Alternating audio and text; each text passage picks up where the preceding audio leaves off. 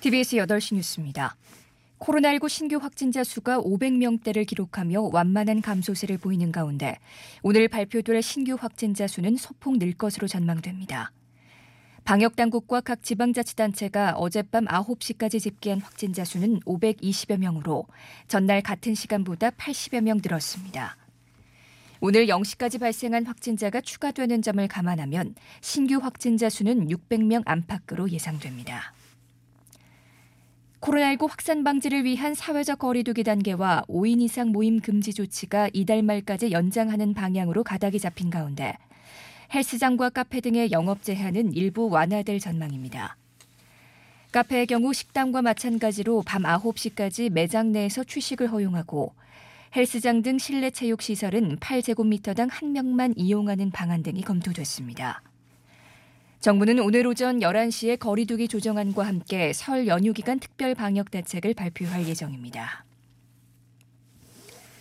세계보건기구 WHO는 100일 이내에 전 세계 모든 국가의 코로나19 백신 공급이 이루어지길 희망한다고 밝혔습니다. 로이터 통신 등은 거브러여 수수 WHO 사무총장이 현지 시간으로 15일 화상 브리핑에서 의료진과 고위험군을 보호하고자 앞으로 100일 이내에 모든 국가에서 백신 접종이 진행됐으면 한다고 말했다고 보도했습니다. 이 같은 발언은 전 세계적으로 공평한 방식으로 조속히 백신이 공급돼야 한다는 점을 재차 강조한 것으로 풀이됩니다. 화이자와 바이오엔테크가 공동 개발한 코로나19 백신의 유럽 연합 내 공급이 차질이 빚어졌습니다. 독일 보건부는 현재 시간으로 14일 화이자에게서 벨기에 푸어스 공장의 생산 시설 확충으로 앞으로 3, 4주 동안 EU에 약속한 백신 물량을 공급하지 못할 것이라고 통보받았다고 밝혔습니다. 지금 서울의 기온은 영하 6.4도 습도는 70%입니다. 8시 뉴스를 마칩니다. 조연아였습니다. TBS 캠페인 스물 하나 예진 씨의 꿈. 제 꿈은 작가예요. 제 글이 사람들한테 위로가 됐으면 좋겠어요. 서른넷 민규 씨의 꿈. 곧 태어날 아기한테 친구 같은 아빠가 되는 게 꿈이죠. 마흔일곱 한수 씨의 꿈. 요즘 자격증 공부를 시작했어요. 새로운 일에 도전해보고 싶어서요. 우리에게 꿈이 없는 나이는 없고 꿈꾸기에 늦은 나이도 없기에 당신이 꿈꾸는 모든 날 모든 꿈을 응원합니다. 꿈꾸자 대한민국. 이 캠페인은 꿈을 현실로 만드는 에듀윌과 함께합니다. 살리고 살리고 열로 한 번 살리고 전기로 한 번 더 살리고 경제도 환경도 살리고 한국지역 난방공사 열로 한 번, 전기로 한 번. 에너지 살 틈 없이 두 번 살리는 열병합 발전. 열과 전기를 동시에 생산해 에너지 효율은 올리고 미세먼지와 온실가스는 줄입니다. 지역 난방, 지역 냉방, 전력, 청정 신재생에너지의 열병합 발전까지 행복한 에너지 세상을 만들어갑니다. 이 캠페인은 대한민국 친환경 에너지 공기업 한국지역 난방공사가 함께합니다. 안녕하세요. TBS 아나운서 정연주입니다. 힘겨웠던 어린 시절 적십자로부터 생계의 지원을 받았던 진우 씨. 어느새 어엿한 직장인이 되어 적십자 회비로 마음을 갚습니다. 적십자 회비는 코로나19로 고통받는 재난 이재민과 독거노인 등 어려운 이웃에게 신속하고 투명하게 사용됩니다. 모두가 어려운 시기이지만 진우 씨처럼 작은 정성을 모아주세요. 지금 바로 060-707-1234를 눌러 함께 기적을 만들어 주십시오. 이 캠페인은 대한적십자사와 함께합니다. 치킨을 로봇이 튀겨주니까 안전하고 매출도 늘었어요.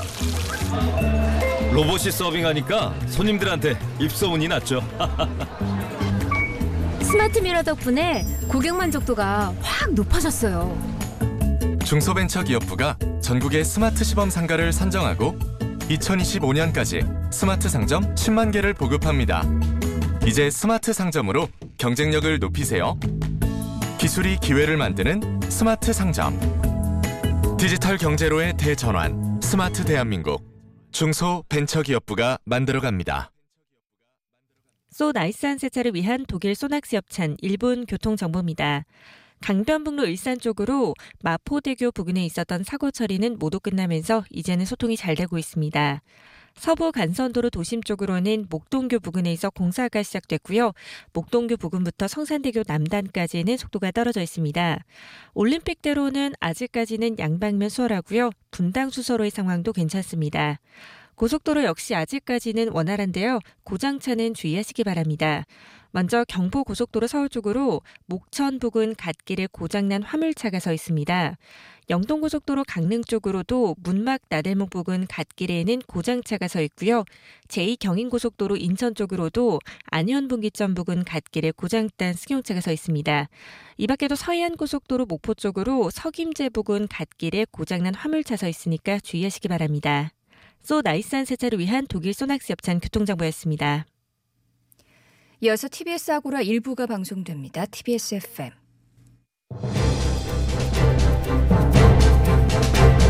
살아있는 비평의 광장 TBS 아고라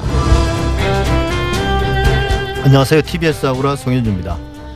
미디어 재단 TBS의 노동이사가 선출됐습니다. 공영방송으로서 TBS의 독립성과 자율성의 안전판이 될 것으로 기대되는데요. TBS의 창에서는 노동이 사제의 의미와 파급 효과 그리고 우리나라 공영 미디어 지배 구조 개선 방안에 대해 이야기 나눠보겠습니다.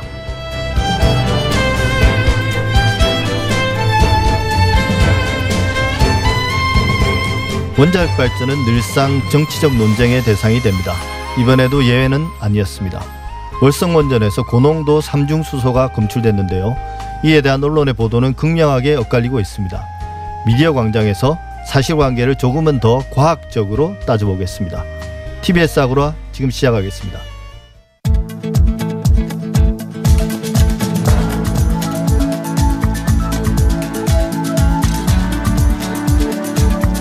미디어 브리핑 시간입니다. 오늘도 미디어 오늘의 금준경 기자 나와 있습니다. 어서 오십시오. 네, 안녕하세요.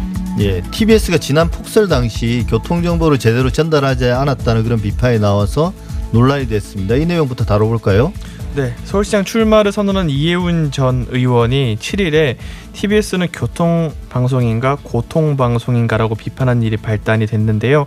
이 전 의원은 이날 자신의 페이스북을 통해서 어제처럼 폭설로 서울 시내 전역이 주차장을 방불케 하고 천만 서울 시민의 발이 묶여 분통을 터뜨리는 상황에서도 TBS는 긴급 편성으로 청취자들에게 이제 교통 정보를 시간으로 제공하지 않았다. 편성표를 보면 어젯밤부터 출근길 논란이 극에 달한 오늘 아침까지 긴급 형성돼야 마땅한 교통방송은 찾아보기 어려웠고 온통 정치 방송과 예능 방송 일색이었다라고 지적을 했습니다. 네, 이혜원 전 의원 주장에 중앙일보가 이제 폭설에도 TBS는 온통 정치 고통 방송인가 눈부터 치워라 이런 제목의 기사를 썼고요.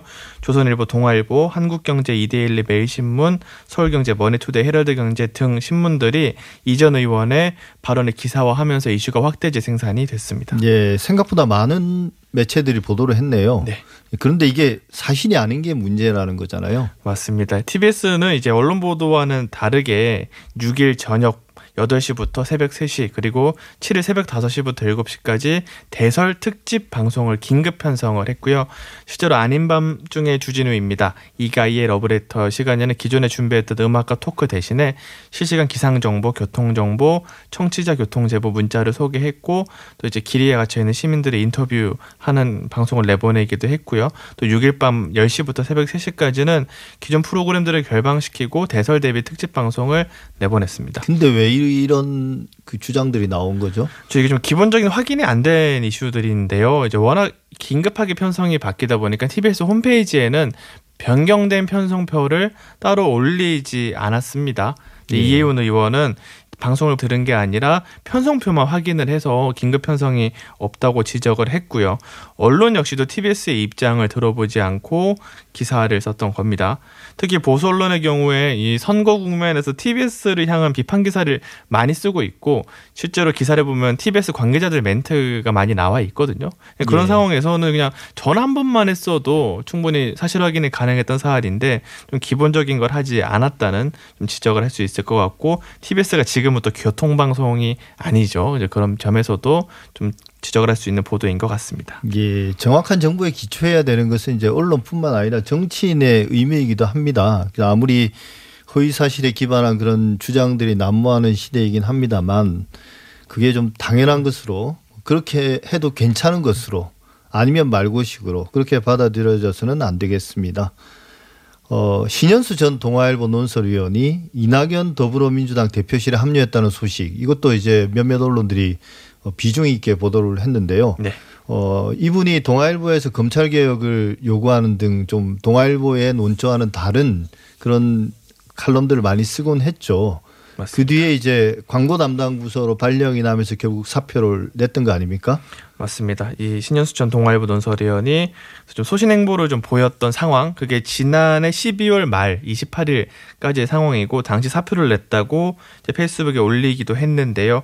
이낙연 대표실에는 메시지 부실장으로 12일에 합류를 했습니다. 예. 이 경향신문 편집국장 출신인 박래용 메시지 실장과 함께 이 대표의 대외 메시지 작성 업무를 담당하게 된다고 합니다. 예, 아무래도 이제 기자 출신이 어, 정치권행 주로 이제 메시지를 담당하는 그런 어떤 역할들을 하는데요. 네. 이게 논란이 되는 경우가 많았지 않습니까? 맞습니다. 이번은 어떻게 보십니까?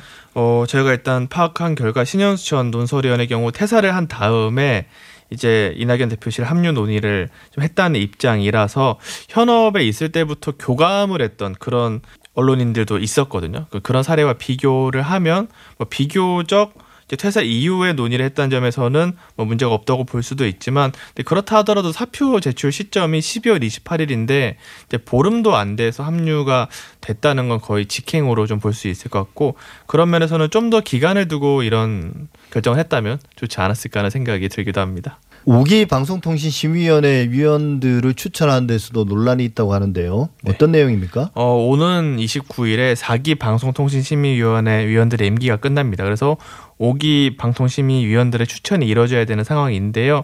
참고로 방송통신심의위원회는 청와대에서 3명, 국회의장 및 여당에서 3명, 교섭단체 야당에서 3명 해서 총 9명을 추천하는 구조인데요. 지금 가장 논란이 되는 인사가 박병석 국회의장의 추천한 이장석 전 목포 MBC 사장인데 이전 사장은 김재철 전 사장 재임 시절인 2010년에 MBC 보도국장에 임명됐던 인사이기도 하고요. 당시 이제 MBC 뉴스 후 부장을 지낼 때 이제 후 플러스로 명칭을 바꾸고 좀 비인기 시간대로 편성을 옮기는 등 시사 프로그램을 좀 약화시켰다라는 이제 당시 지적을 받았던 인사기도 합니다. 근데 저희가 일일이 좀 살펴보니까 이 인사가 뭐 극단적인 언행을 크게 보였던 점은 없었던 것 같고 다만 지금 언론인 현업인 단체에서 지적을 하는 것들은 이 정부 여당에서 추천할 만한 인사로서 이제 방향성이 이제 맞는가 그런 점에서 좀 많이 좀 반발이 나오고 있는 상황이기도 합니다. 국민의힘에서는 어떤 분들을 추천을 하셨나요? 참고로 국민의힘에서는 아직 임명 단계는 아니긴 한데요. 예. 김우석 미래전략개발연구소 부소장, 이상희 세명대 교수 등이 신청을 하고 좀 주요 후보로 거론이 되는 상황인데 이상희 교수는 이명박 정부 청와대 홍보기획비서관을 지냈고 이후에는 데일리안 언론사 대표이사로 지냈고 2016년에 새누리당 원외 대변인 또 총선에 출마해서 공천과 본선에서 탈락한 인물이기도 하고요. 김우석 미래 전략개발연구소 부소장 같은 경우에는 21대 총선에서 자유한국당 후보로 예비 후보로 나섰다가 공천에서 떨어지고 황교안 대표 체제에서 상근 특별 보좌역을 이제 맡기도 했습니다. 예. 어차피 그 추천을 청와대나 혹은 국회 여당 야당이 나눠서 추천권을 가지게 되면 네. 어느 정도 정치적 성향 문제는 뭐 불가피한 면이 있는 것 같습니다. 맞습니다. 근데 이제 이분들이 어 추천되는 명분이 결국 전문성인데 근데 결국 그 전문성은 경력으로 우리가 추정을 하는데 그 경력들이 실제로는 방송통신심의위원회가 규제하는 대상 즉 방송사 출신들이 대부분이라는 게 문제가 되지 않습니까 결국은 맞습니다. 그래서 이제 심의를 하는 대상인데 제가 방심위 출입을 한 4, 5년 정도 했었는데 사실 소속 언론사가 있으면 이 언론사별로 기자 중에서 일부는 대관이라고 해서 예. 이제 방심위의 심의 제재를 막기 위한 로비 역할을 하는 기자들이 지금도 출입을 하고 있습니다. 예. 그들이 찾아가는 건 결국 이제 자신과 같은 언론사 출신의 위원들을 중심으로 소통을 하고 계속 방문을 하거든요. 그러니까 이런 식의 좀 결과적으로 공평한 심의를 한다 하더라도 로비 창구로 좀 전락하는 악용 가능성이 있고 이제 어떻게 심의를 하더라도 외부 시선에서도 공평한가라는 의문이 들 수밖에 없는 그런 한계가 있는 것 같습니다. 예. 그러니까 결국 이분들이 전관인 거죠. 네, 전관으로 방송통신심의위원이 되는 거고 실제로 이분들이 어떤 어 문제가 되는 방송 프로그램에 대한 적극적인 제재보다는 음. 형량을 낮추는 역할을 많이 하시는 거죠. 맞습니다. 그래서 실제로 소위에서 이제 법정 제재가 결정된 것도 전체 회의에서 엎어질 때가 있는데 주로 이제 방송사 출신 분들이 그런 수위를 낮출 때가 좀 있습니다. 예. 뉴스타파 미디어 오늘 셜록 네. 이 폐쇄적인 기자단 운영 문제를 개선하기 위해서 법조 기자단에 출입 신청을 했는데요. 현재 상황 어떻게 되고 있습니까? 물론 미디어 오늘 기자시니까 더 잘 아실 텐데. 네, 어, 상황은 예상대로 흘러가고 있다고 예. 말씀드릴 수 있을 것 같은데요. 이 지난해 12월이었죠. 뉴스타파 미디어오늘 셜록이 서울 고등법원과 서울 고등검찰청에 기자실 사용과 출입증 발급을 요구하는 신청서를 제출했는데 모두 이제 거부를 당한 상황입니다. 앞서 서울 고검에서는 이 중앙지검의 요청을 받아서 업무를 처리하기 때문에 안 된다라는 모호한 답변을 내놓았는데 정작 중앙지검에 정보공개 청구를 해보니 기자단 업무는 서울 고검 소관이다라고 서로 예. 핑퐁을 하는 상황이었고요. 이번엔 법원입니다. 서울 고법에서는 지난 8일 서울 고등법원장 명의의 공문을 통해서 출입 기자단 가입 여부 및 구성은 이 법원 종합청사 출입 기자단의 자율에 맡기고 있고 법원은 가입 여부와 구성에 관해 전혀 관여하지 아니함을 알려드린다. 따라서 이에 관한 사항은 출입 기자단 간사에게 문의하라라고 밝혔습니다. 사실상 이제 거부를 한 셈이죠. 예. 기자 출입 등록 권한이 기자단에 있는 건 맞습니까? 이게 사실 법적 근거가 있습니까? 이 저희가 사실 민주사회를 위한 변호사 모임 언론위원회 분들과 함께 추진을 하고 있는데요. 이제 법적 근거가 분명히 나와 있지 않거든요. 이 서울고법 같은 경우에는 서울법원 종합청사 출입기자단에 기자단 가입 여부와 구성에 대한 위임을 맡겼다고 말하지만 법적 근거를 따로 밝히지는 않았고요.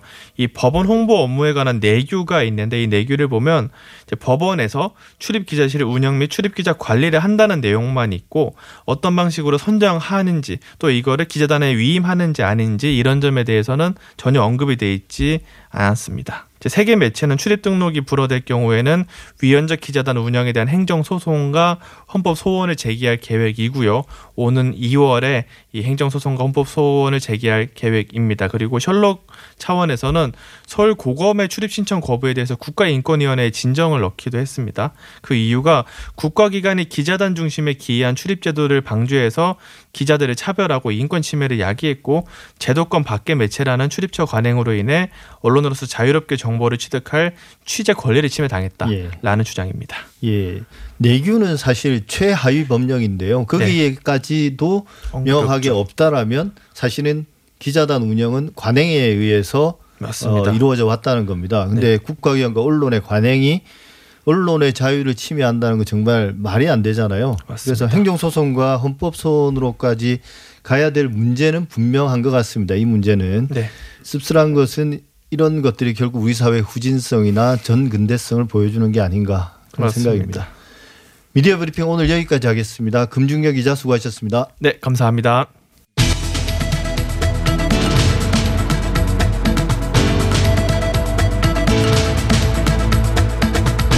이슈의 논점과 사실관계를 짚어보는 미디어 광장. 지난 7일 포항 MBC가 월성 원전 부지 내 방사능 누출 의혹을 보도해서 큰 파장이 일고 있습니다. 여당과 여러 환경 시민단체에서는 정확한 원인 규명을 요구하고 나선 반면 한수원과 야당 측은 위험을 과장한다고 반박하고 있는데요. 입장이 엇갈린 보도들 속에서 국민들의 불안감은 커지고 있는 상황입니다.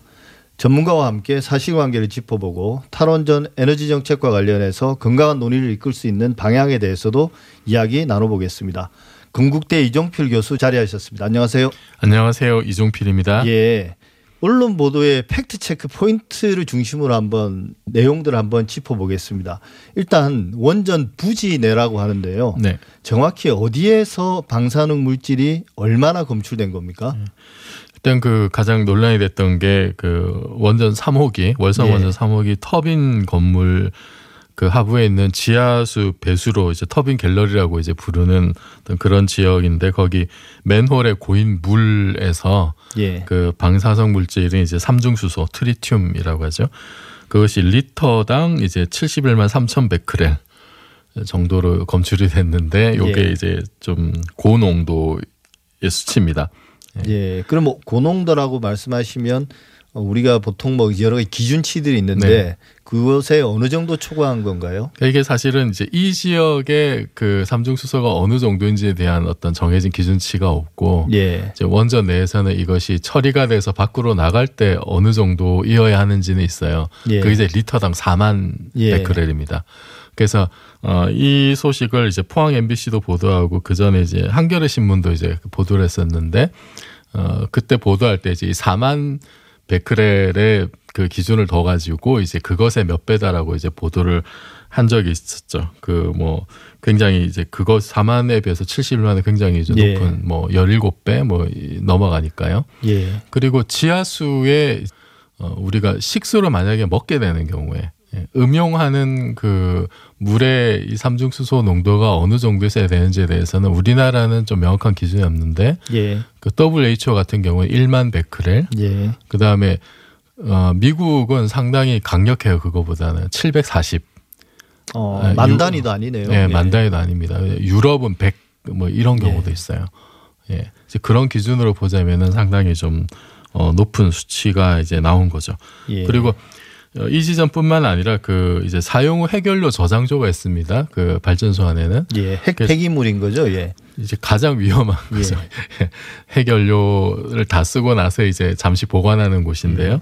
그 연료 저장소 근처 뭐 집수정, 뭐 하부 지하수 그 근처에서도 좀뭐 그 고농도로 이게 그 검출이 됐었어요. 삼중수소가 뭐 리터는 3만 뭐 거의 한 4만 정도 나온 데도 있고 뭐 53만 정도 나온 데도 있고 그리고 뭐 이제 다른 어 감마 핵종의 방사선 물질도 이제 검출이 된 적이 있었고요. 예. 그리고 이 이런 이제 사태가 벌어지면은 그 주변에 그러면 이게 이제 어느 정도 오염이 됐는지를 이제 보기 위해서 이렇게 어떤 감시할 수 있는 어떤 우물 같은 거를 이렇게 만듭니다. 그래서 이게 이제 보초 우물 있고 감시 우물이 있고 그다음에 네. 이제 그 부지 경계 우물이라는 게 있어요. 그러니까 우물을 파서 네. 지하수가 어느 정도 오염됐는지 네. 이제 일종의 시료를 채취하는 네네 건가요? 이제 그 예. 그런 지점들이 있는데 그래서 이게 이제 보면은 보초 우물에서는 리터당 뭐 한 2만 8천 나온 데가 있고 예. 감시 우물에서는 한 3,700 나온 데가 있고 부지 경계 우물 그러니까 이제 그 바깥에 예. 가까운 쪽이겠죠. 거기는 이제 최대 1,320까지 이제 나온 데가 있어서 예.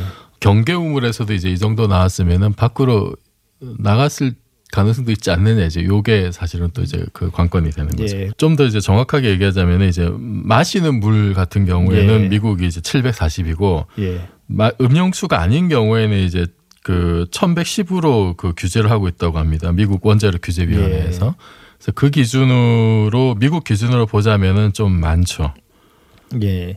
팩트 체크를 하는 기사들이 많이 나왔습니다. 네. 근데 주로 이제 한수원 측의 공식 입장들을 인용해서 많이 보도를 했는데요. 그러니까 원전 건물 안의 특정 지점에서 일시적으로 검출된 삼중수소를 어떤 정제된 배출수 기준과 비교하는 것 자체가 틀렸다. 네. 이렇게 반박을 했거든요. 그러니까 어 우리가 배출할 때는 이거 정제해서 배출을 하기 때문에 네. 그 기준으로 하고 이거 정제하기 전을 비교하는 거 좀 문제가 있지 않느냐 이 이야기를 하는 것 같은데 네. 이건 맞는 말입니까? 뭐 그 자체로는 맞는 말일 수가 있죠. 예. 그러니까 정제를 해서 나갈 때 아까 말씀드렸던 리터당 4만 베크렐 이하로 이제 맞춰야 되는데 예. 그 한수원에서는 그렇게 절을 했다라고 하는 거고. 근데 이제 예. 그 언론에서 문제 제기하는 건 뭐냐면은 그게 그 지점에 그 맨홀 그 이제 고인물에서 삼중 수소가 어느 정도야 되는지 아예 이제 애초에 기준치 자체가 이제 없는 상황에서 어떤 비교 대상이 이제 없기 때문에 예. 지금 알려져 있는 어떤 다른 기준하고 그냥 단순 비교를 이제 한 거라는 거죠. 이게 뭐 규정이 있으면 규정에 어긋나는지 아닌지를 알 수가 있는데 그런 규정 자체가 없기 때문에 예. 그냥 비교 차원에서 일단은 그렇게 한 거고. 근데 이제 문제는 그래서 이게 그 4만을 어겼느냐 안 어겼느냐 이제 이런 문제보다도 왜 그러면은 그 원전 부지 내에서 지하수에 그렇게 높은 농도의 삼중수소가 유출이 됐느냐 예. 이게 과연 정상적인 일이냐 이제 요게 사실 문제인 거죠. 예. 근데 이제 거기에 대해서 한수원의 해명은 네. 어, 공기 중에 있는 삼중수소가 오랜 기간에 걸쳐서 그 고인물에 어, 녹아 들어가서 그게 농축됐을 가능성이 있다. 네. 이렇게 해명을 했는데 네. 어, 또 이제 한 언론의 보도에 따르면 어, 이 삼중수소라는 게 자연 발생적으로는 그 정도 농도가 나올 정도로 만들어지지 않는다 이렇게 반박을 했거든요. 네. 이건 사실관계 어떻습니까? 그러니까 한수원의 그 해명을 저도 이제 봤는데요. 그러니까 뭐 정확한 어떤 원인을 아직 한수원도 모른다는 게 이제 지금 팩트인 것 같고요. 예. 그 사실은 이게 그 보고서가 나온 게 2019년 4월입니다. 예. 그러니까 지금 보고서 나온 지도 이제 2년 가까이 다 되는 시점인데 아직까지도 좀 정확한 누구나 납득할 만한 어떤 원인 규명이 안 되고 있는 게 일단은 좀 문제가 아닌가 싶고 예. 그 그래서 그 이제 공기 중에 있는 삼중수소가 녹아들었다라고 하는 것도 지금 한수원의 추정 중에 하나예요. 예. 추정 중에 하나인데 이제 만약에 그 말이 맞다면 그러면은 공기 중에 일단 그렇게 많은 삼중수소가 있어야 되잖아요. 그렇죠. 그럼 공기가 오염된 공기가 어딘가에 또 있었다는 건데.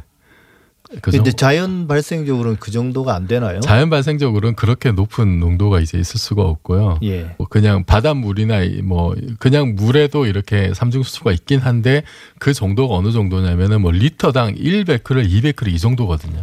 예. 근데 지금 이번에 발견된 게 71만이면은 이 차이는 너무나 크기 때문에 자연적으로 그렇게 왜 하필 그러면은 자연적으로 그 지역에서만 딱 그 지점에서만 그렇게 높은 농도가 나왔는지 이게 설명이 안 되는 거잖아요. 예. 그래서 좀 궁색한 설명이 아닌가 하는 게 제 개인적인 생각입니다. 그러니까 누출로 보는 게 합리적인 네. 추측일 수 있겠네요. 네, 그 이거는 합리적인 어떤 문제 제기라고 저는 이제 생각이 되고 실제 한수원이 그 이렇게 답변한 거 보면은 해당 지 점에 관리 기준치가 없고 발견 즉시 액체 폐기물 개통으로 회수하여 절차에 따라 처리되었다. 이제 이런 식으로 얘기를 했어요. 그럼 만약 이게 별 문제가 없으면 그러면은 발견 즉시 액체 폐기물 개통으로 회수해서 절차에 따라 처리할 이유가 없는 거잖아요. 문제가 없었다면. 근데 그런 식으로 않네요. 정상적인 어떤 프로세스로 처리를 했다는 거는 그 상태가 상당히 비정상적인 어떤 네. 상황이다. 그 이제 말하는 비계획적 방출이라고 예. 하죠. 어떤 음. 그 규정된 어떤 통로로 사실 오염수 같은 거는 이렇게 그게 유통이 돼야 될 거잖아요. 상식적으로 생각을 했을 네. 때. 그러지 않고 유출됐다는 거를 사실 한수원이 스스로 시인한 게 아닌가라고 네. 저는 좀 생각이 듭니다. 예, 사실 뭐 뒤처리보다도 네. 그걸 발견했을 때 우리가 제대로 처리했다는 것은 너무나 당연한 거고요. 네, 네. 근데 이제 중요한 거는 도대체 거기에 왜 그런 고농도의 방사능 물질이 있었는가가 중요한데 거기에 그러니까요. 대해서는 한수원이 전혀 네. 납득할 만한 답을 네. 내놓지 못한다. 자기들도 좀- 모른다. 이 좀. 두루뭉술하게 넘어가려는 게 아닌가라는 이제 그런 생각이 드는 거죠. 예. 근데 이제 항상 이런 일이 발생할 때마다 그런 말들을 하시는 전문가들이 있어요. 자연 상태에서도 방사능 물질이 떠다니고 있고 그걸 그래서 별로 위험한 게 아니다. 예를 들면 이번에도 이번 삼중수소로 인한 1년간 비폭량이 바나나 6개 또는 네. 멸치 1g 섭취 수준이라는 그 원자력 전문가의 발언들이 많이 인용이 됐거든요. 네, 네. 근데 이- 이 말은 또 맞는 말인가요? 이제 그 말 자체는 맞을 수가 있어요. 예. 그 이제 바나나하고 이제 멸치 얘기를 했는데 사실은 우리가 먹는 바나나에 그냥 자연적으로 존재하는 방사성 물질이 있습니다. 멸치에도. 예. 근데 그게 삼중 수소라기보다는 이제 보통 그 이제 칼륨 40이라고 하는 포타슘 40. 요새는 예. 포타슘이라고 하죠. 그 K 포타슘 40이라는 방사성 물질이 이제 바나나에 좀 들어가 있고 멸치에는 폴로늄 210이라는 이제 방사성 물질이 있어요.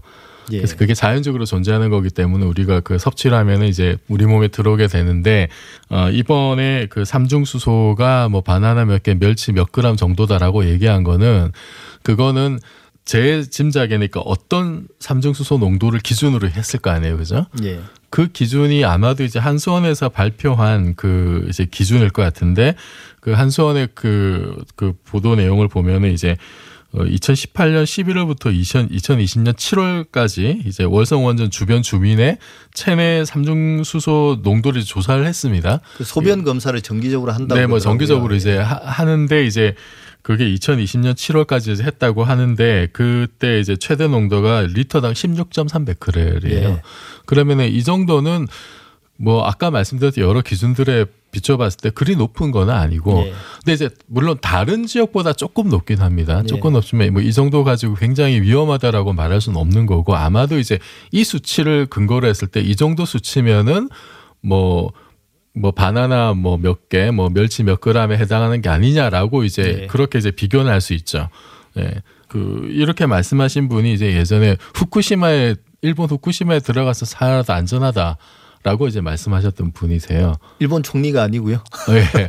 그래서 아마도 이제 그 그쪽 계통에 계신 분 중에서도 좀 더 원 원전 안전이나 방사성에 대한 안전을 좀 더 적극적으로 주장하시는 입장이신 것 같습니다. 예. 근데 이제 소변에서 검출이 그 정도 됐다는 건 일단 안심할 수 있는 거는 그 고농 축의 그 삼중수소가 누출이 된 건 아니다라는 그러니까 인근 주민들한테 영향을 미치지 않은 거는 아직까지는 그죠? 네, 이제 그 수치가 맞다면 그러면은 아직까지는 정말로 한수원의 발표대로 굳이 바깥으로는 예. 유출이 안 됐을 거다고 이- 생각할 예. 수는 있죠. 예. 누출됐더라도 사람들한테 피해를 안 갔다든지. 예. 근데 이제 사람들이나 환경단체 걱정하는 거는 과연 이제 저 수치가 이 삼중수소 누출에 의한 영향이 정확하게 반영이 된 거냐. 예. 이거는 또 좀 따져볼 문제이기 예. 때문에 이제 지속적으로 좀 모니터링은 필요할 예. 것 같습니다. 어떤 과정을 거쳐서 이게 누출됐는가를 밝히는 게 가장 급선무인 것 같고요. 네, 네, 네. 그다음에 좀 더 어 그 누출 여부에 따른 그다음에 인근 주민에 미친 영향은 좀 시간을 더 두고 네. 더 정밀한 조사가 필요한 것 같습니다. 근데 언론 보도에 관련해서 또 말씀을 드리고 싶은 게 우리나라는 이제 원전이나 뭐 탈원전이나 이런 문제, 심지어 뭐 미세먼지 이야기가 나올 때마 때에도 결국 모든 에너지 관련된 문제는 원전으로 가는 것 같아요. 기승전 탈원전. 예, 그렇죠. 그런 쪽으로 그렇죠. 가는 것 같은데 네. 이게 국가의 장기적인 어떤 에너지 정책 기조에서도 이런 식의 보도는 문제고 네. 찬성이든 반대든요. 네. 또 한편으로는 원전 같은 경우는 그 주민들의 안전, 네. 우리처럼 좁은 나라에서는 국, 국민 전체의 안전과도 직결된 문제인데 네. 이런 보도들에서는 어떻게 생각하십니까? 어떤 식으로 좀 보도해야 되는지 원칙 같은 걸 좀 말씀해 네. 주시죠. 저는 그 원칙은 예를 들어서 이번에 이제 그 코로나 때문에 뭐 독감 백신이나 그 다음에 코로나 백신과 관련해서 언론이 보여준 모습들이 있어요. 예. 굉장히 민감하게 예를 들어서 미국하고 영국은 벌써 백신 맞고 있는데 우리는 뭐 하냐 이제 이런 얘기 많았잖아요. 예. 그러니까 그 안전과 보건에 대한 어떤 그 기준을 굉장히 강력하게 요구를 하고 있습니다. 그, 그 기준이 원전에 대해서도 사실은 적용이 돼야 되지 않느냐라는 게제 생각이고요. 실제로 그 2010년에 미국에서 이제 그 버몬트 주에 있는 양키 핵발전소라고 하는 곳에서 예. 비슷한 일이 있었어요. 거기서도 그 삼중 수소가 예. 그 노후화된 배관을 부식시켜 가지고 지하수로 유출이 된 적이 있습니다. 그때도 뭐 이제 몇만 베크럴 정도 이제 유출이 됐었는데 결국 그 발전소가 이제 폐쇄가 됐어요. 예. 그런데 그 사고가 났을 때 2010년 2월경에 한국의 언론 통신사의 그 기사 제목이 이렇습니다. 미 원전 발암 물질 트리튬 누출 이렇게 돼 있어요. 뭔가 좀 무시무시합니다. 발암 물질 트리튬, 트리튬이 예. 삼중 수소거든요. 아, 그러니까 그냥 아주 간결하죠. 미 원전 발암 물질 트리튬 누출.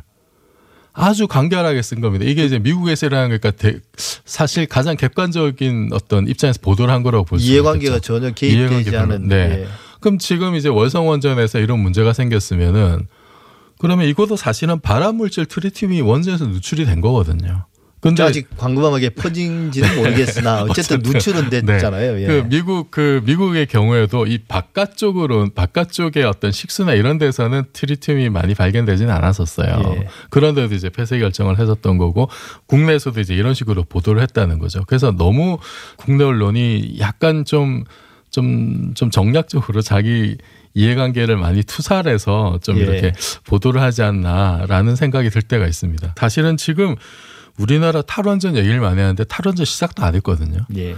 지금 이제 현재 24기 운영 중인데 2022년에 28기까지 돼요. 아직 피크에 다다른 아직 게 피크도. 아닙니다. 이제 2031년 되면 요거 이제 18개로 줄어드는 건데 그런데 무슨 이제 뭐 한전 적자가 났다 뭐 전기요금 올라갔다 이러면 전부 다 그거를 원일 탈원전으로 이렇게 갖다 붙여요. 예. 근데 이거는 인과관계가 사실은 맞지 않는 거죠. 예. 사실 뭐 우리가 원전 이야기를 했습니다만 어, 탈원전뿐만 아니라 에너지 정책에 관한 그런 이야기들이 좀더 활성화될 필요가 있는 것 같습니다. 네. 네. 지금까지 이종필 건국대 교수와 함께했습니다. 오늘 말씀 감사합니다. 고맙습니다.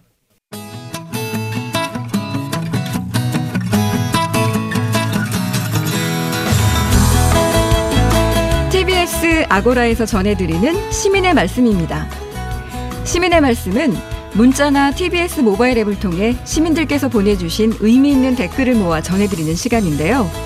이번 주 소개해드릴 프로그램은 나른한 오후 4시 좋은 음악과 사연들로 오후 시간을 채워주는 이은미와 함께라면입니다. 2019년 4월 30일 가수 이은미 씨가 데뷔 30년 만에 라디오 DJ에 도전한다고 해서 많은 관심을 모았었는데요. 음악이 좋아서 DJ의 따뜻한 마음이 좋아서 매일 듣게 됐다는 고정 청취자들이 많이 생겨나고 있습니다. 특히 가장 응원해 이 코너를 통해서 이 시대에 열심히 가족을 지키며 살아가는 가장의 사연을 소개하고 있는데요. 눈물과 위로가 함께하는 시간입니다. 1337님께서는 이 가슴 따뜻한 사연에 은미님의 작게 떨리는 나레이션 오늘도 신금을 울리네요 해주셨고요. 또 4218님 가장 응원해 이 코너 핫해서 마음속에 난로를 들여놓은 듯 훈훈합니다 해주셨습니다. 또 아이디 톰과 제리님은 음악 선곡이 왜 이렇게 좋은가요? 도저히 채널을 돌릴 수가 없습니다. 이은미 DJ의 목소리에 힘을 얻고 위로받아요 해주셨네요. 또 아이디 충충님 이은미와 함께라면 노래 선곡이 최고다. 이제 다른 곳으로 이사 못 가겠어요. 그리고 자연의 향기님은 음악은 좋은데 왠지 이것저것 섞어둔 것 같은 느낌이 들어서 아쉽습니다. 이은미 DJ만의 색을 가진 전문 음악 프로그램으로 자리 잡았으면 좋겠어요. 라고 의견 보내주셨습니다. 다음은 지난주 방송된 내용 중에서 시민들의 댓글이 가장 많았던 부분에 대한 소개인데요. 지난 6일과 12일 이 갑자기 내려 쌓인 눈 때문에 출퇴근길 힘드셨던 분들이 많으셔서 눈과 관련한 글들을 많이 남겨주셨습니다. TBS는 6일 저녁 8시부터 새벽 3시, 7일 새벽 5시부터 7시까지 대설 특집 방송을 긴급 편성한 바 있는데요.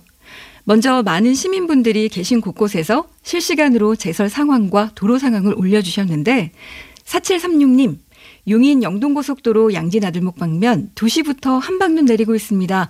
고속도로 현 상황, 제설 차량 염화칼슘 잘 뿌리고 있어서 소통 원활합니다. 또 수지 아빠예요 하신 분은 충북 쪽은 제설 작업 차량이 전복됐다는 뉴스도 들었는데 다들 운전 정말 조심하세요 해주셨고요. 또 9708님 눈이 많이 녹기는 했지만 미끄럽습니다. 이면도로에서 미끄러져 가드레일에 부딪힐 뻔했네요. 모두 서행 운전 하시고 조심하세요 해주셨습니다. 또 6905님, 눈 예보가 미리 있었을 텐데요. 눈 쏟아지기 전에 염화칼슘 미리 뿌려두면 안 되나요? 이런 의견을 보내주시기도 하셨고요. 또 그 밖에 더 자세한 교통 상황을 필요로 하는 의견들도 많았습니다. 5652님, 대설특보 듣다가 첫 청취합니다. 현재 지역별로 적설량이 어느 정도인지 기상 정보와 교통 상황도 더 많이 알려주세요 해주셨고요. 또 사삼이사님 대중교통으로 이동하는데 지난주 폭설 때문에 너무 놀랐습니다. 지난번과 다르게 날씨도 이번에 빨리 풀리고 교통방송 들으며 실시간 소통 상황 파악하니 편리하네요 라고 해주셨습니다. 네, 8957님, 시내버스 기사입니다 하셨는데요. 이 승객분들과 폭설 대비 교통안전 특집 방송 들으며 안전 운행하고 있습니다. 정차 중 문자 보냅니다 해주셨습니다. 또 5896님은 눈비 올 때 교통방송의 중요성을 새삼 느낍니다. 첫눈 많이 왔을 때 퇴근길이 무척 힘들었는데 이번에는 수월하게 왔습니다. 빠른 개선 좋네요 해주셨습니다. 앞으로도 TBS는 시민들이 가장 궁금하고 또 필요로 하는 방송 준비하겠습니다. 지금까지 시민의 말씀이었습니다.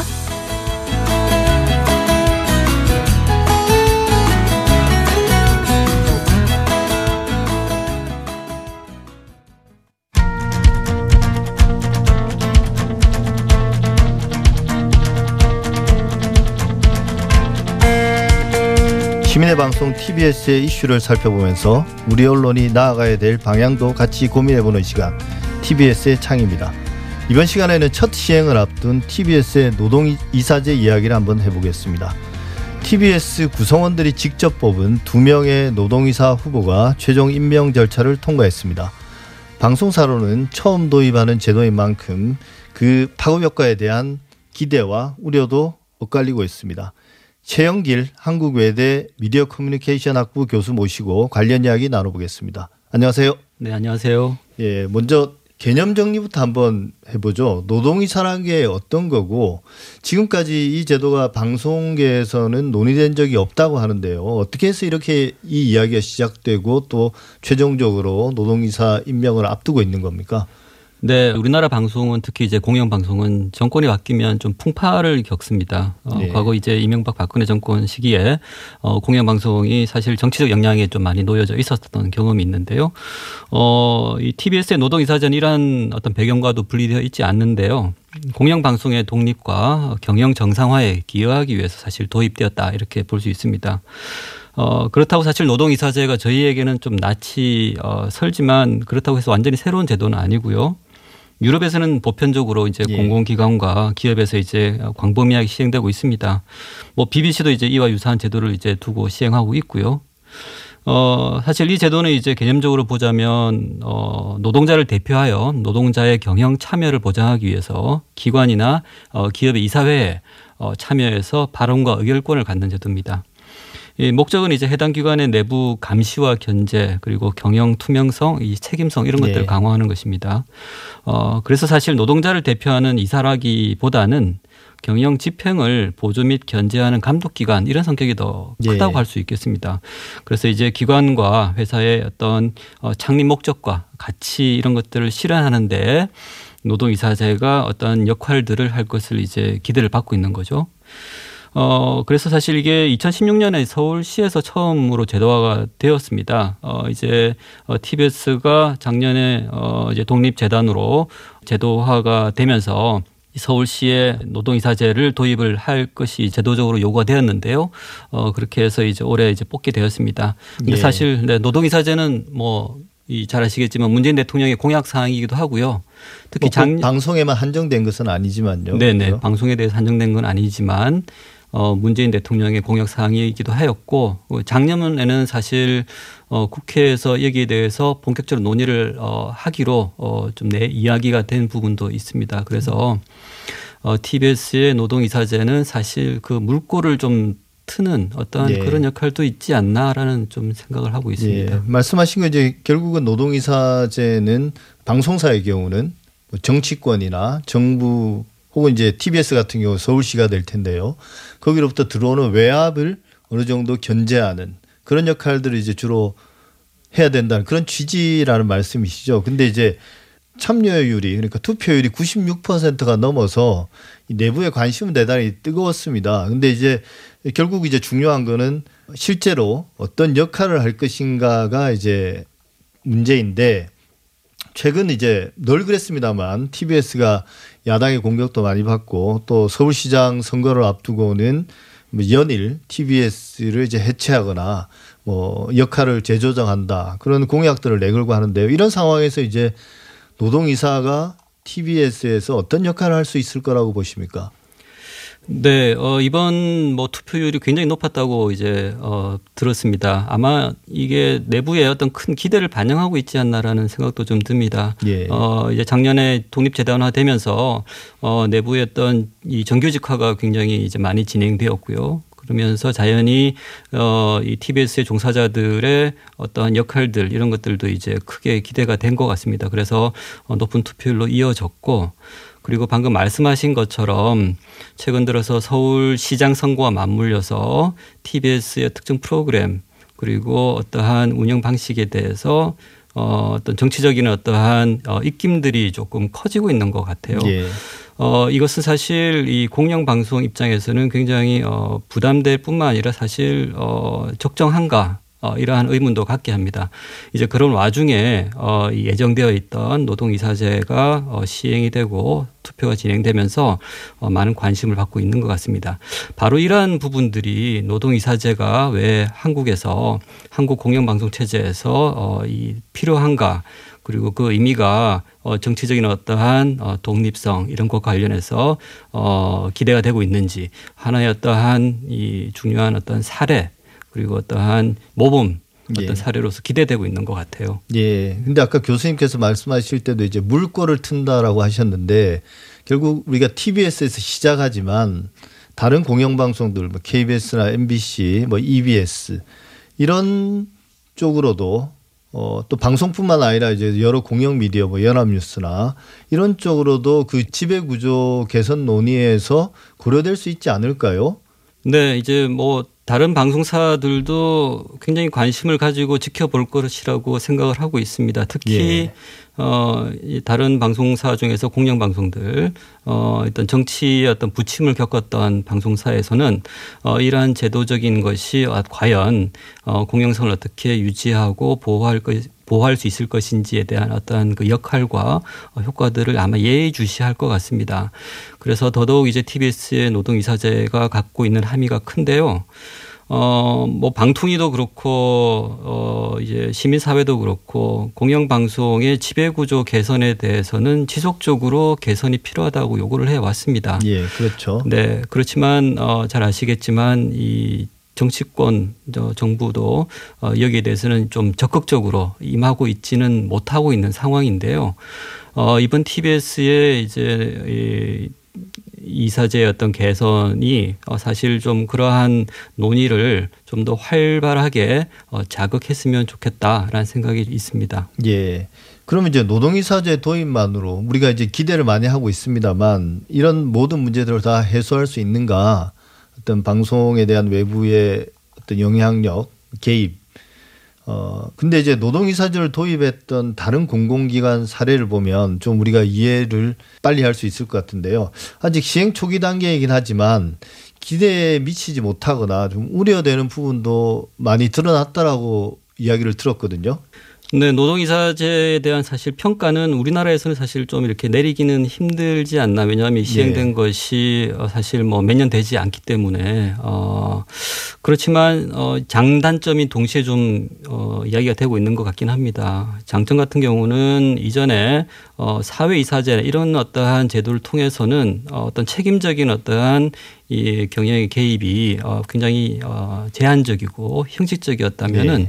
노동이사제는 실질적인 어 왜냐하면 어 노동자 종사자들이 자기 회사에 대한 어떤 부분이기 때문에 굉장히 어떤 책임감을 가지고 어 경영에 이제 적극적으로 참여 그래서 예. 이제 노사의 합의라고 하는 어떤 새로운 조직 문화를 만들어내는 어떤 사례들이 좀 많이 보고가 되고 있습니다. 그래서 예. 이것이 그런 점 장점이 좀 있을 수는 있겠지만 이 단점은 사실 어, 이 노동자의 대표로서 어떠한 노사 간의 어떤 담합의 문제도 약간 좀 제기되었던 적이 있는 것 같아요. 예. 저는 이것이 중요한 이유 중에 하나는 어, 어떤 방송 경영이라고 했을 때 그것이 공공성과 항상 사실 이렇게 부합되는 것은 아니거든요. 네. 어, 이 경영에 위해서는 어, 도움이 되겠지만 방송 공공성을 위해서는 조금 어, 이 부정적인 영향을 주는 부분들도 있습니다. 이럴 경우에 어, 노동이사제는 사실 이 경영적인 어떤 측면에 어떠한 무게를 실어줄 수밖에 없다. 네. 어, 이런 측면에서 봤을 때 어, 공공성에 대해서 노사 간의 어떠한 이 담합의 문제 이런 부분이 약간 우려가 되는 부분도 있다라는 어떤 문제는 좀 제기가 됐던 것 같긴 합니다. 네, 그 부분은 이제 대단히 좀 중요한 지점인 것 같습니다. 그래서 그동안 이제 우리가 공영방송의 지배구조 이런 이야기를 할 때도 시민의 입장에서 국민의 입장에서 볼 때는 노동자들 그러니까 그 KBS나 MBC의 내부 구성원들이 경영이나 중요한 의사결정에 어떤 결정권을 가지는 것도 중요하지만 시청자나 청취자들의 의견도 조금 더 적극적으로 반영돼야 되는 게 아닌가. 예를 들면 노동이사가 있다면 뭐 시민이사도 있어야 되는 거 아니냐 이런 문제 제기도 가능할 것 같거든요. 어, 물론 이제 뭐 시청자위원회가 있긴 합니다만 그것만으로는 좀 부족한 거 아닌가 저는 그런 생각도 좀 해보는데 어떻게 보십니까? 네, 그게 굉장히 중요한 부분이라 저도 생각을 하고 있습니다. 어, 지난 1월 6일 날 이제 방통위가 어떤 정책 제안을 어, 내놨고요. 그리고 이제 어제인데요. 이제 방송 활성화에 대한 정책을 어, 이렇게 발표를 했습니다. 예. 그 내용을 보면은 방송사 입장에서는 굉장히 어, 환영할 만한 내용들입니다. 왜냐하면 거의 모든 방송 광고 규제를 다 푸는 내용들이거든요. 예. 어, 시청자 입장에서는 이것이 굉장히 어, 불리한 제도라고 할 수 있습니다. 어, 근데 이것은 사실 경영적인 측면에서는 굉장히 도움이 되기 때문에 네. 아마 어, 이 노동이사든 어, 다른 사회이사든 여기에 대해서 반대할 이유는 아마 찾지 못할 것 같습니다. 그렇죠. 그렇기 때문에 어, 시민의 그리고 시청자의 이익을 누가 과연 대변할 것이냐 아마 여기에 대해서 아마 어, 시험 때가 되지 않을까 싶습니다. 네. 그래서 말씀하신 것처럼 이 노동이사제로 인해서 이 어떠한 공정한 공영방송의 어떠한 제도가 완결된 것이 아니라 앞으로 이것이 시청자를 위한 공영방송으로 나아가기 위한 하나의 출발점 그래서 좀 더 개방적이고 참여적인 어떠한 이 지배 구조와 운영 구조 이런 것들을 예. 만들어 어, 낼 수 있으면 어떨까라는 생각을 좀 하고 있습니다. 예, 마지막으로요. 그 KBS가 지금 수신료 인상 이야기가 나오고 있지 않습니까? 뭐 2,500원에서 4,000으로 어, 인상하는 문제. 근데 이제 TBS에 대한 비판에서도 그런데 이제 서울시의 예산 예산 지원하는 거 이게 항상 비판할 때 빠지지 않거든요. 그리고 우리가 그동안 봐왔습니다만 연합뉴스에 대한 비판에서도 공적 지원금 뭐 없애야 된다 이런 비판이 항상 뒤따릅니다. 이른바 이제 공영 미디어에 대한 지원들을 줄여이거나 혹은 없애야 된다 이렇게 이야기하거든요. 근데 이게 결과론적으로는 공영 미디어 무용론이라든지 혹은 그 고사론 어, 이런 거와 연결되는데 이걸 어떻게 봐야 될지 그리고 이제 이런 비판들에 대해서 어, 공영 미디어는 어떻게 대응해야 될 것인지 그런 어떤 비판들에 대해서 나름 또 진작에 고려해야 될 부분들이 있지 않겠습니까? 네, 맞습니다. 사실 이게 굉장히 당면한 어 문제고요. 저희가 좀 이게 대한 해법을 찾아야 될 것 같습니다.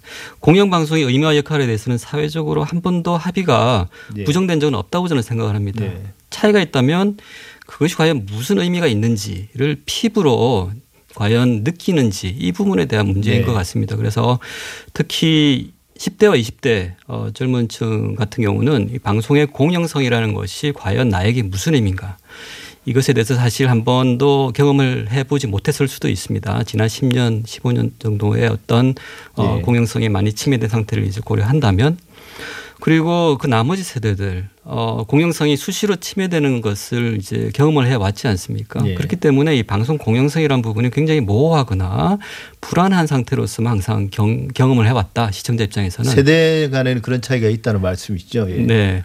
그래서 사실 이 필요성이라는 부분은 이 수신료의 인상이냐 이제 거부냐라는 문제라기보다는 어떠한 방식과 서비스 그리고 내용, 제도로서 이 시청자가 공영성을 느낄 수 있을지 예. 그것을 이제 어 체계적으로 보여주는 부분의 문제라고 저는 생각합니다. 예. 그것이 어, 사실은 이 노동이사제가 도입이 또 사실은 그것의 제도의 하나의 예라고 할 수도 있겠지만 공영방송이 앞으로 프로그램과 그리고 제도와 그리고 서비스로서 이 공영방송이 무엇이다라고 하는 것을 좀 피부로 예. 느끼는 작업들을 어, 해주고 그리고 이 이것에 바탕으로 해서 어떤 공적 지원 사실 공적 지원은 당연히 어, 되어야 된다고 생각을 합니다. 이제 그것을 통해 어떤 그런 정당성들을 좀 피부로 느끼게 해주는 작업이 좀 필요하지 않나라는 생각이 듭니다. 네. 지금까지 최영길 한국외대 미디어 커뮤니케이션 학부 교수였습니다. 오늘 말씀 감사합니다. 네, 감사합니다.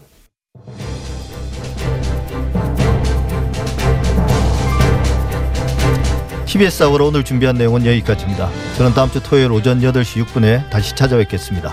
감사합니다.